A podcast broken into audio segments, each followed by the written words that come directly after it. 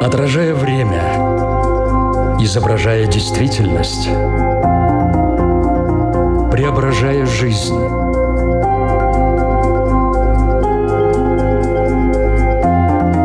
Форма выражения. Программа о том, как мы проявляем себя в этом мире –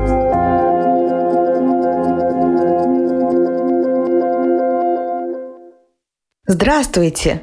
Меня зовут Александра Плотникова. В эфире Латвийского радио 4 программа «Форма выражения». Приветствую вас также, если мы встретились с вами на одной из крупнейших платформ подкастов. Для каждого человека важно найти в своей жизни так называемую точку опоры – но проблема не только в том, что не всем это удается сделать, а еще и в том, что не все даже понимают, что она из себя представляет. Как следствие возникает большая внутренняя дыра. На самом деле формула очень простая. Она созвучна с фразой из популярной песни о том, что каждому по факту рядом нужен человек. Добавим к ней лишь одно крайне важное прилагательное – поддерживающий. Есть ли такой человек в вашей жизни? А может быть для кого-то такой человек именно вы?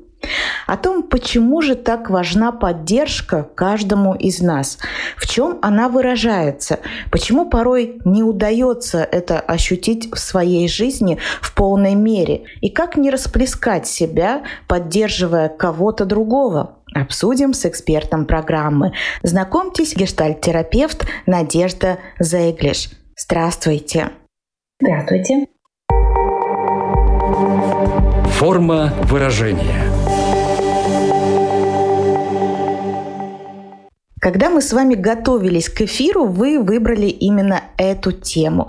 Почему она так отзывается в настоящий момент? В чем ее актуальность?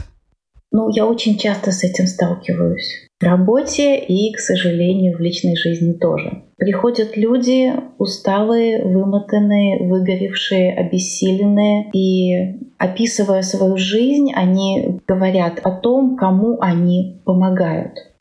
И когда я спрашиваю, а кто помогает вам, очень часто повисает такая пауза. Человек ищет, ищет, думает, пытается вспомнить. И очень часто люди с грустью говорят «никто».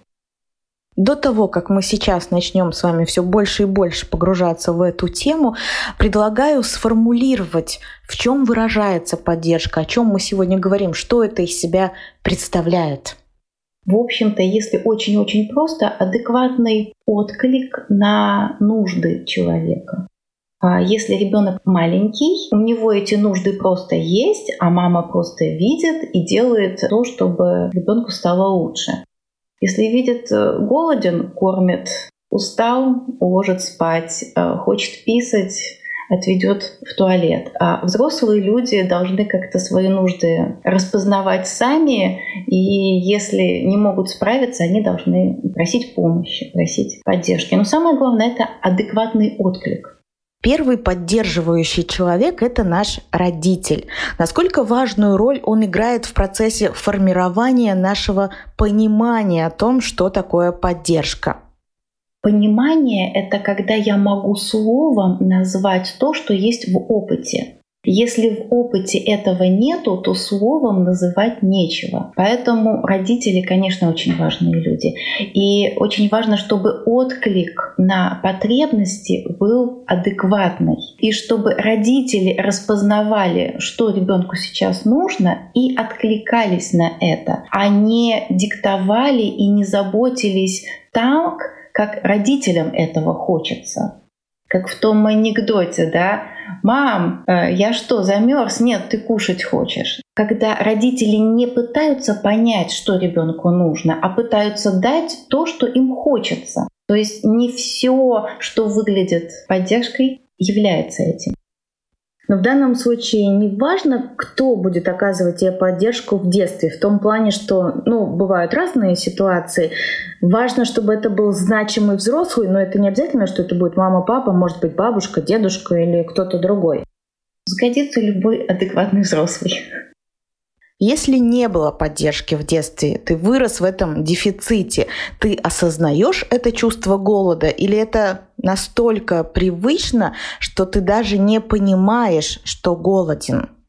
Мне кажется, что очень часто люди этого не осознают и находят э, творческие способы, как с этим справиться.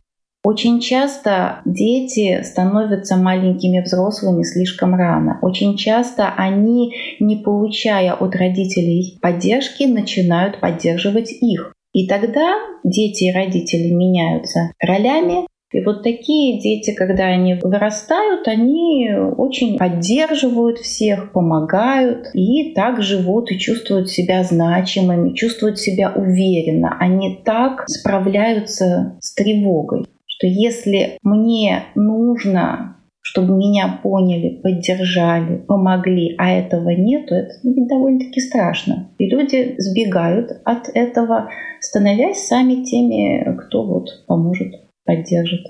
Но они всегда такими становятся или все-таки есть еще какие-то симптомы, признаки, по которым можно распознать таких людей, у которых в детстве поддержки не было? А, очень часто люди не ощущают потребностей своих. Такая кодовая фраза, как распознается вот человек с дефицитом поддержки, это «хочу, чтобы он», «хочу, чтобы она». Фокус внимания направлен только на других. А хотеть для себя им очень сложно. Это люди, которые очень жалостливо, трепетно относятся к птичкам, кошечкам, собачкам, испытывают острую на грани переносимости жалость к ним и не просто любят, а сострадают с очень большой силой. Эм, вот очень сильные эмоции — это всегда знак э, чего-то такого не совсем простого, не совсем легкого, может быть, травматичного. И тогда вот эти бедные кошечки, птенчики, выпавшие из гнезда, там щеночки, собачки, больные — бездомные, очень часто на них проецируется то чувство ребенка, брошенного в беде, одинокого, страдающего. И люди помогают вот этим всем котяткам, но не могут помочь себе. Конечно бы классно было, если бы человек которого ну, заботит очень-очень сильно судьба какого-то котика или песика, заметил бы свои нужды тоже. Но если забота об этих котиках или песиках скрашивает его жизнь, ну а почему нет? А что тогда может быть э, таким процессом выздоровления в данном случае? Это когда человек приходит, и ему нужно научиться понимать, чего хочу я, а не кто-то другой? Заметить себя, почувствовать свои нужды. Иногда я предлагаю принести альбом с фотографиями своими детскими и посмотреть на этого мальчика или на эту девочку своими глазами взрослого, умного, состоявшегося человека и почувствовать к этому малышу хоть что-то, удочерить, усыновить, заметить вот того, кому нужно. Может, радости, беззаботности, баловства, может быть, просто обещание не бросать отсутствие такой поддержки, такой дефицит, э, то есть человек же не приходит с таким запросом, он приходит с чем-то другим, просто через что вы это находите в нем. Человек может жаловаться на то, что устал, нет сил, ничто не радует. Иногда люди жалуются на то, что они прокрастинируют, ленивы, необязательны, не выполняют свои обязанности, срывают сроки, говорят, что я что-то вот перестал справляться со своей жизнью, у меня копится много дел, я неэффективен, вот, не тяну больше. А почему? Справлялся и вдруг не может. Бензин кончился, да, телефончики заряжаем, машинки заполняем, да, чтобы они могли делать то, что мы от них ждем. А когда мы от себя ждем, чтобы мы что-то делали, и вдруг видим, что не выходит, наполнить себя не всегда помним о том, что это нужно. Понимает ли человек, как он может себя наполнить, если он даже по сути не может осознать того, что ему не хватает этой зарядки, что он уже там на 8-5% держится? Очень часто не сильно люди знают, что питает их. Есть картинки, каким должен быть отдых. И очень часто люди пытаются в своей жизни воспроизводить эти картинки. Допустим, ну, в отпуск надо путешествовать. Но не все это любят. И многие из путешествий возвращаются усталые, измотанные и сил еще меньше. Поэтому очень важно научиться ощущать, что дает сила, а что забирает. Иногда питающие э, действия могут быть непопулярными. Допустим, ничего не делать, смотреть сериал, валяться в кровати, что-то там грызть, превратиться в хомячка в норке, в пледике. Может быть, отключить телефон, чтобы он перестал дзынькать, дергать. Иногда очень сложно слышать то, что мне нужно. Потому что если мои желания какие-то странные, вот все хотят путешествовать, а я хочу валяться в кровати. Я, наверное, плохой, я ленивый. Надо позволить себе хотеть того, чего хочу сам я. То есть это очень трудно на самом деле сделать. С чего вы вообще начинаете этот путь? С дегустации. Потому что иногда человек на самом деле не нашел те способы, которые дают энергию, восполняют силы. И надо просто пробовать. И на дегустации мы прислушиваемся к своим ощущениям. Вот я это пробую, и мне это как? Можно в путешествие съездить, чтобы понять, дает это мне силы или забирает. Как я себя чувствую до, в процессе, после. Мое может быть мое, тогда буду ездить. Не мое, значит пробовать еще что-то можно. Копаться в земле, сажать что-то. Кому-то это в кайф, кому-то нет. Все это мы говорим про то, как зарядиться. А если говорить о самоподдержке, поддержать самого себя, это в чем проявляется? Чтобы человек мог это делать, ему надо для начала получить опыт обычной поддержки, обычной помощи от других, для этого должны быть люди, которые на это способны. А мы с вами начали говорить о том, что многие люди вырастают в семьях, где этого нет. И тогда друзья, знакомые, коллеги каким-то чудесным образом подбираются похожими на тех людей, которые были в детстве. И вот такие герои, спасатели, бессмертные пони, которые могут все и помогут, и поддержат, и поймут, и вообще вот несгораемые, да, то они вот живут по жизни так, не получая этого опыта. Я думаю, что здесь есть один момент довольно-таки страшный. Нельзя перескочить из такого спасателя, который помогает всем, человека, который принимает поддержку и помощь, минуя довольно тревожную точку. Мне нужна помощь. И вот помощь можно будет получить только ощутив, признав и как бы сообщив другим людям об этом. А быть тем, кому нужна помощь, очень многим людям бывает сложно. Потому что если мне нужно, и я не получаю, не самое приятное ощущение. Поэтому избегать нужды, на которую не будет отклика, вот ради этого очень многие люди игнорируют себя и свои нужды. Форма выражения. Напомню, что в эфире Латвийского радио 4 программа «Форма выражения». Мы сегодня говорим о том, в чем проявляется поддержка, что из себя представляет поддерживающий человек и почему некоторые становятся таким поддерживающим человеком для всех, но только не для себя. Поддерживающий человек в отношениях, вообще поддержка в отношениях, в чем это выражается? Потому что одно дело, когда это детско-родительские отношения. Вот человек э, маленький захотел э, покушать, э, пописать, куда-то погулять. Самое главное распознать, что именно он хочет, и адекватно, как вы сказали, удовлетворить его потребности. Ну, когда это уже супруги между собой, взрослые люди, это как адекватно помочь удовлетворить какие-то потребности?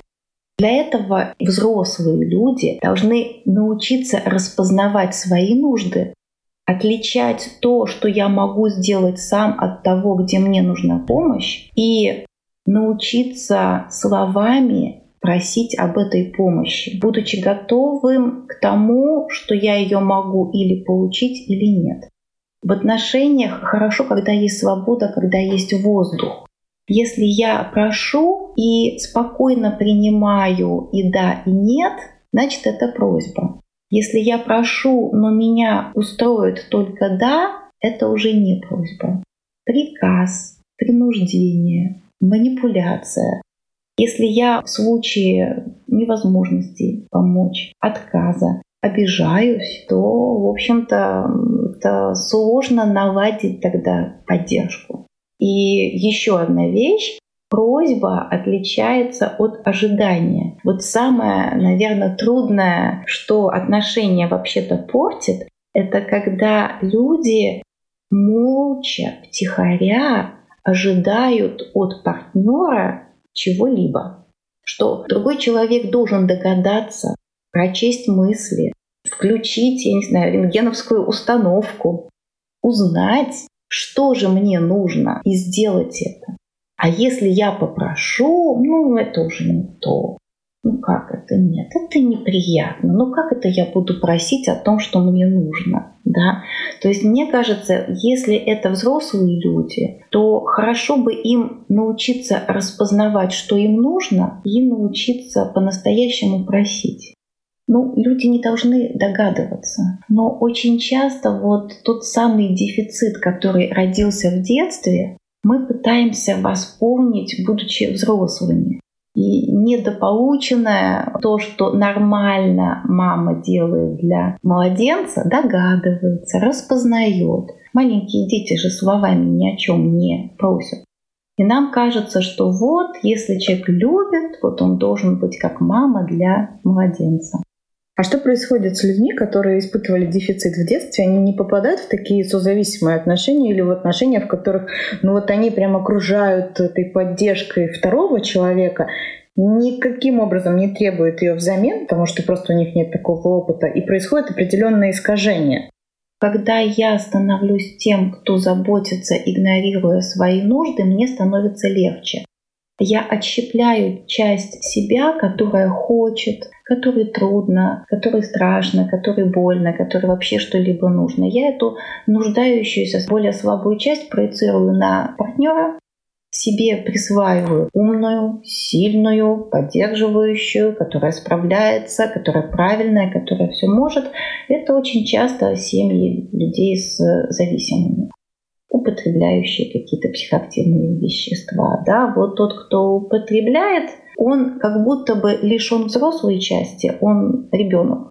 Глупый, безответственный, слабый, неконтролирующий, да, нуждающийся в помощи. А второй человек, он умный, сильный, ответственный. Он только взрослый без ребенка, а зависимый человек только ребенок без взрослого. А вместе у них есть все. Поэтому такие отношения, несмотря на всю свою мучительность, они очень прочные и заканчиваются тогда, когда дисбаланс начинает приносить очень серьезные последствия когда силы у спасателя заканчиваются, а спасаемый преодолевает некую грань, за которой разрушается здоровье, жизнь очень сильно. Еще одна большая составляющая нашей жизни — это работа поддерживающие отношения в профессиональной деятельности. В чем это проявляется, как это выражается? Ну, я могу сказать, что я очень счастливый человек. У меня в профессии вот это прописано как норма. У каждого психотерапевта должен быть его супервизор. Это мощнейшая поддержка, это психогигиена, это гарантия долгой продуктивной профессиональной жизни, но не всем так повезло. Институт менторства, он вводится это то, чего становится сейчас больше, но, к сожалению, очень мало. То есть человек на работе, который для тебя и ты знаешь, что ты можешь пойти, этот человек будет действовать в твоих интересах, откликаясь на твои нужды и помогая тебе понимать, что с тобой, что исправить, что изменить, чего слишком много, чего слишком мало — ну, счастливы те люди, у которых в их рабочей системе такие люди есть. А как это происходит? Он находится как-то сам по себе? Или ты можешь его найти? Может быть, ты даже знаешь, кому бы ты хотел обратиться за поддержкой, за советом, но как ты боишься вот разговаривать с ним или быть откровенным и спросить этого совета. Как это может формироваться просто в рабочей среде?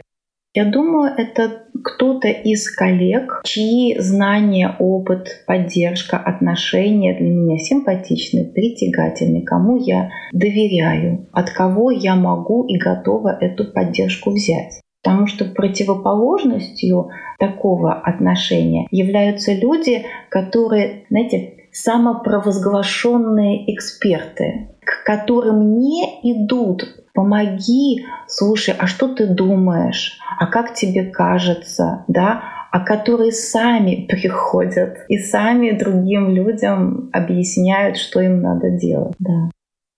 Вы сказали, что доверие это очень важная составляющая поддержки, а еще такие теплые отношения, они важны? В разных сферах деятельности разный стиль общения приемлем. Да, может быть, то, что является поддержкой на стройплощадке, не будет поддержкой в терапии и наоборот. Поэтому вот я с уважением отношусь к специфике каждого рода деятельности, но и могу говорить только о том, что мне более близко, да, про супервизию в психотерапии. Вот там я четко убеждена, что как это и есть что.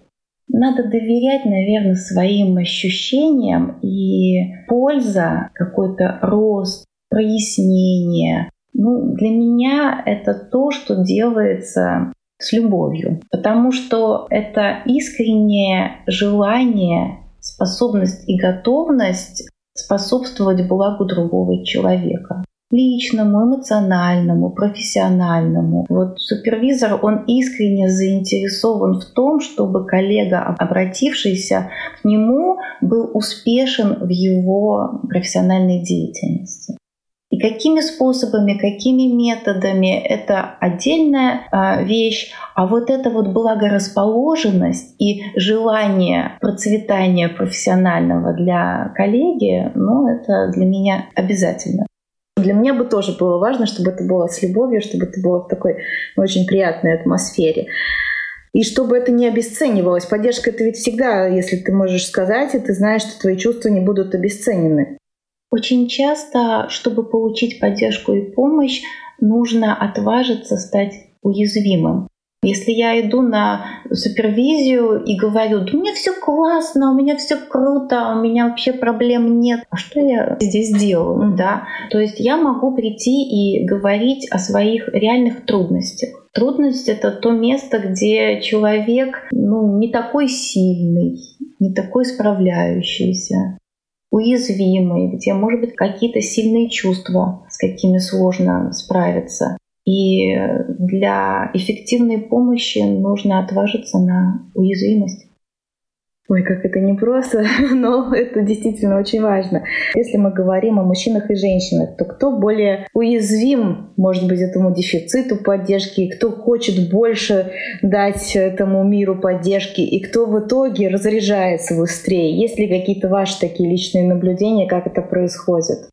Мне кажется, все-таки, наверное, женщины больше склонны занимать вот эту поддерживающую позицию и давать всем, и своим детям, и своим родителям, и супругам. Может быть, я ошибаюсь. Не знаю, мне кажется, вот забота, которая идет на отдачу и не настроена на получение, это какая-то женская особенность. А вот то, что говорят про женщин, что любая проблема у них может решиться за счет разговора. Ну, позвонил подружке, поговорил, и уже проблема вроде как меньше. Это можно считать поддержкой? Я думаю, да. Знаете, есть такая поговорка «деньги и время мерило ценности». Если меня кто-то иногда по собственному опыту знаю час или полтора выслушивает, ну значит я ценна. Мне кажется, это очень мощная поддержка. Дать прожить опыт, что я важна, ценна, кому-то есть до меня дело. То есть не обязательно, чтобы это закончилось каким-то конкретным советом, просто что тебя послушали, что ты смог сказать все, что наболело. Этого уже достаточно. Это уже быть. очень много быть выслушанным, принятым, понятым. Человек готов тратить свое время. То есть, если у тебя в записной книжке есть человек, которому ты можешь позвонить, как только тебе хочется что-то рассказать, чем-то поделиться, это здорово. А вот если ты сейчас слушаешь и понимаешь, что я даже не знаю, кому бы я позвонил, тогда это уже такой тревожный звоночек, что такого человека как бы нет в твоей жизни. Верно? Ну, знаете, есть такая шутка, что одиночество приятно, когда тебе есть кому рассказать о том, как ты одинок. Это здорово звучит. Очень много говорили о том, что есть такой дефицит, и что порой люди разряжаются, им нужна зарядка. А если мы говорим о мерах профилактики, чтобы быть в этом ресурсе, это опять-таки про те же самые хобби, сериалы, то есть не запускать себя или есть еще какой-то другой механизм, именно профилактический. Мне кажется, что здесь есть человеческие и нечеловеческие способы поддержки. И важно, вот как мы с вами говорили про дегустацию, знать себя, для кого-то море, для кого-то тишина, для кого-то музыка, для кого-то вода. То есть э, знать, как и через что я могу сделать себе лучше и восполнить ресурсы. И здесь я не упоминала людей. Знаю, что мне хорошо на море, сажусь, еду, и вот оно меня успокаивает, напитывает и так далее. Но кроме нечеловеческих способов поддержки очень важны люди. Очень важно увидеть, с кем я общаюсь, как я общаюсь как выглядит баланс наших отношений. Вот есть то, что я получаю, есть то, что я трачу. Если человек тратит больше, чем получает, он называется банкрот. Вот не являюсь ли я эмоциональным банкротом? Профилактика — это искать тех, с кем я могу быть более сбалансированным. Если мне звонят и говорят, слушай, помоги, выручи, окей, супер. А кому я могу сказать, слушай, так нужна помощь. Быть для других, и чтобы другие тоже для вас были. Кто те важные люди в моей жизни, что между нами, если там хоть какой-то намек на сбалансированные отношения, или они перекошены сильно. А что делать, если они перекошены сильно? Человек это сейчас так осознает, поймет. Пробовать получать новый опыт иногда даже парадоксальными способами. Отыскивать, как же выглядит отношения другого типа. Иногда я советую смотреть фильмы, где герой или героиня являются тем, кто получает поддержку. Вот один из моих любимых фильмов — это «Стажер» с Де Ниро. Я смотрела, очень понравился, да. Это про поддержку. Вот всем можно посоветовать посмотреть. Это такая окутывающая атмосфера, как он это делает, как он поддерживает главную героиню. Да, то есть э, навык формируется в несколько этапов. И первый — это увидеть, как это. Вот дети, которых кормили с ложечки, они видели, как взрослые едят сами. О, как можно самому есть. Он берет ложку, начинает есть. Да? То есть увидеть, как это, когда другой человек может позаботиться хотя бы на уровне картинки. О, а что, а так тоже можно было, да? А что можно быть тем, а, кого заметят, кому помогут. Опять-таки возвращаемся к дегустации. Вот можно посмотреть этот фильм и попробовать ощутить на вкус эту заботу. А мне это как? А мне это вкусно? А мне бы хотелось, чтобы вот у меня так же было. И потом смотреть по сторонам и искать своего Денира. Найти своего Денира — это такое будет пожелание у нас, видимо, в заключении программы. Но еще хотела вас спросить о том, что вы думаете относительно развития интернета и его влияния на всю эту историю? Вроде информации море, mm-hmm. а за что ухватиться, ты не понимаешь, немножко потерянным себя в этом чувствуешь. Иллюзорная же поддержка тоже существует, и интернет ее очень даже нам дает в социальных сетях. Написал пост, тебя поддержали, тебе лайк поставили, да, там сердечко. Для кого-то этого достаточно, но иногда, понимаете, вот даже не, не надо прикладывать особых усилий, не надо даже позвонить, не надо даже что-то сказать. Мне кажется, что чем больше способов получать и давать поддержку, тем лучше. Это вот как если в шкафу у нас висит шуба, то очень мало дней в году, когда мы будем одеты по погоде. А если там и шуба, и курточка, и купальный костюмчик, и там еще что-то, то мы будем одеты по погоде чаще. Стратегии должно быть больше. Собирать лайки в интернете, а почему нет? Вот если только лайки и только в интернете, и мне погулять не с кем, чаю выпить не с кем, поговорить не с кем, вот тогда уже грустно. А так лайки, ну пусть они будут. Конечно, пусть они будут. Главное, чтобы они достигали своей цели, чтобы вы получали это ощущение поддержки. Мы говорили про дефицит, про то, что ты разряжаешься. Давайте теперь вторую сторону медали покажем. Человек, который ну, в таком здоровом отношении сам с собой. Это как? Как вот человек, который нас слушает, может понять, что у него с этим все в порядке? Ну, начнем с базового. Младенцы у нас пьют, едят, писают, какают, спят. Если вы вечером понимаете, что забыли поесть, дела, дела, дела, вот надо быстро, срочно давай, а вы вот голодный к вечеру. Ну, значит, с этим плохо. Если вы хотите писать или какать и дописываете какой-то mail, ну, значит, тоже не очень.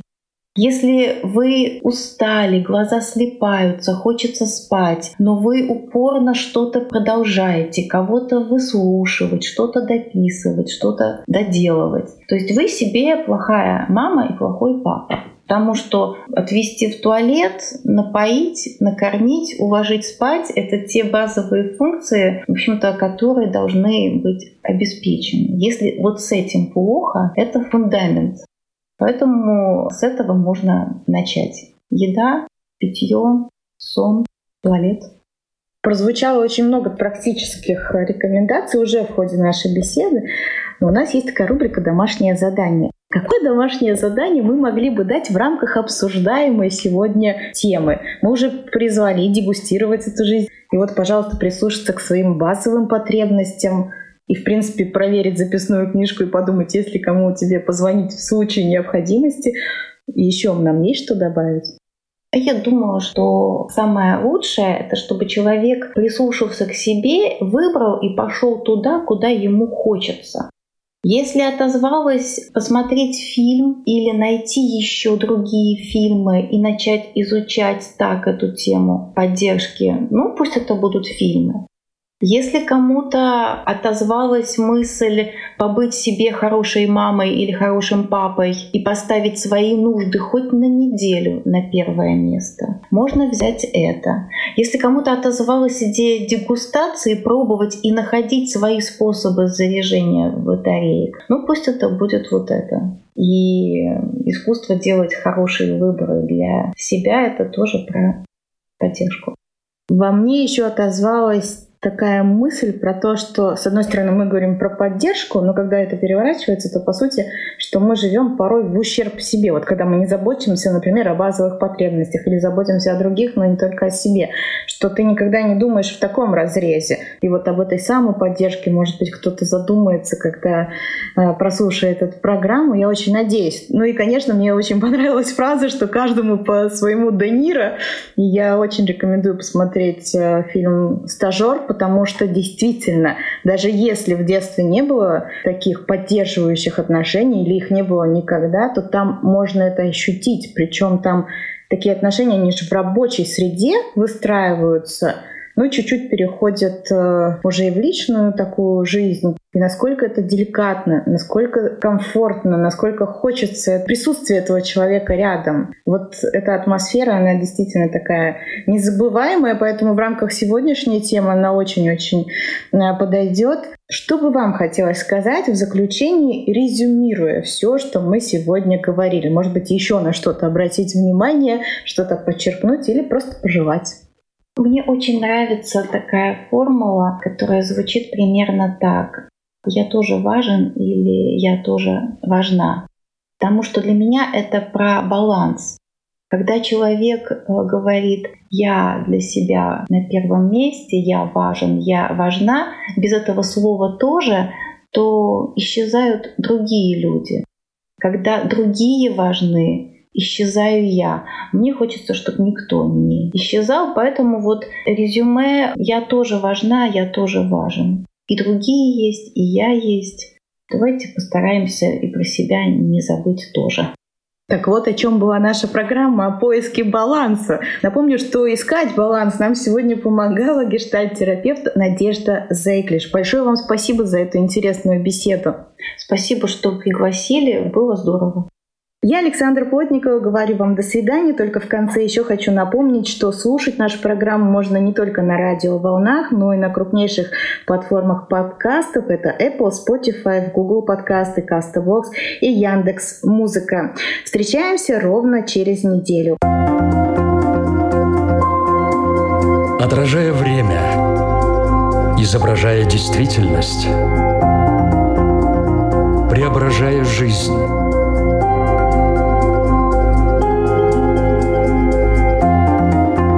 Форма выражения. Программа о том, как мы проявляем себя в этом мире –